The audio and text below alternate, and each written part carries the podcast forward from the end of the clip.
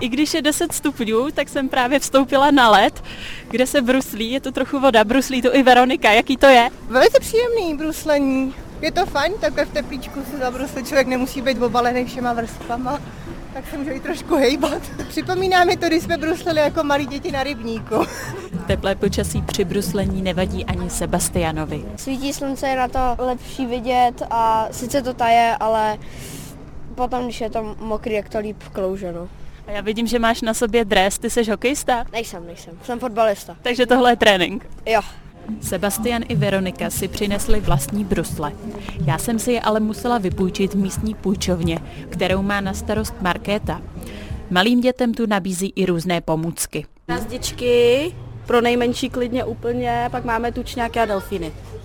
V čem pomáhají tučňáci a delfíni? Tím, že se jich drží a můžou je před sebou vozit, tak se naučí bruslit.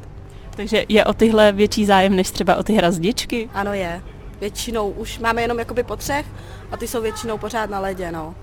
Delfína si pro svou vnučku Zuzanku půjčila paní Eva. Vyrazila jsem s vnučkou a se synem a jsme hrozně rádi, že to tady funguje, chodíme sem často. Na tom ranním bruslení tady byl eh, vnouček, je to super. A jak se vám teď bruslí takhle v tom teple? Přeci jenom je tu trochu voda. Je to trošku bazén, musíme dát pozor, aby jsme neupadli, ale nakonec každý pohyb dobrý. Zuzanko, jak se ti tady bruslí? Dobře. A baví tě to? Ano. Že je udržba ledu při vyšších teplotách náročnější, mi potvrzuje správce ledové plochy František Karel. Kvalita ledu určitě je horší, když svítí slunce, že jo? Tak to taje trošku, takže to musíme pořád štelovat, více upravovat. Takže s tím máte teď víc práce. Mhm, dá se říct. A jaké stroje k tomu používáte? Je to kartáč, kterým se to celý jakoby přejede a nedostatky se udělají hrablem ručně. A ještě to musíte nějak stříkat vodou třeba? Určitě, když je nějaký větší problém, tak se to musí roztát, znova napustit, znova zmrazit.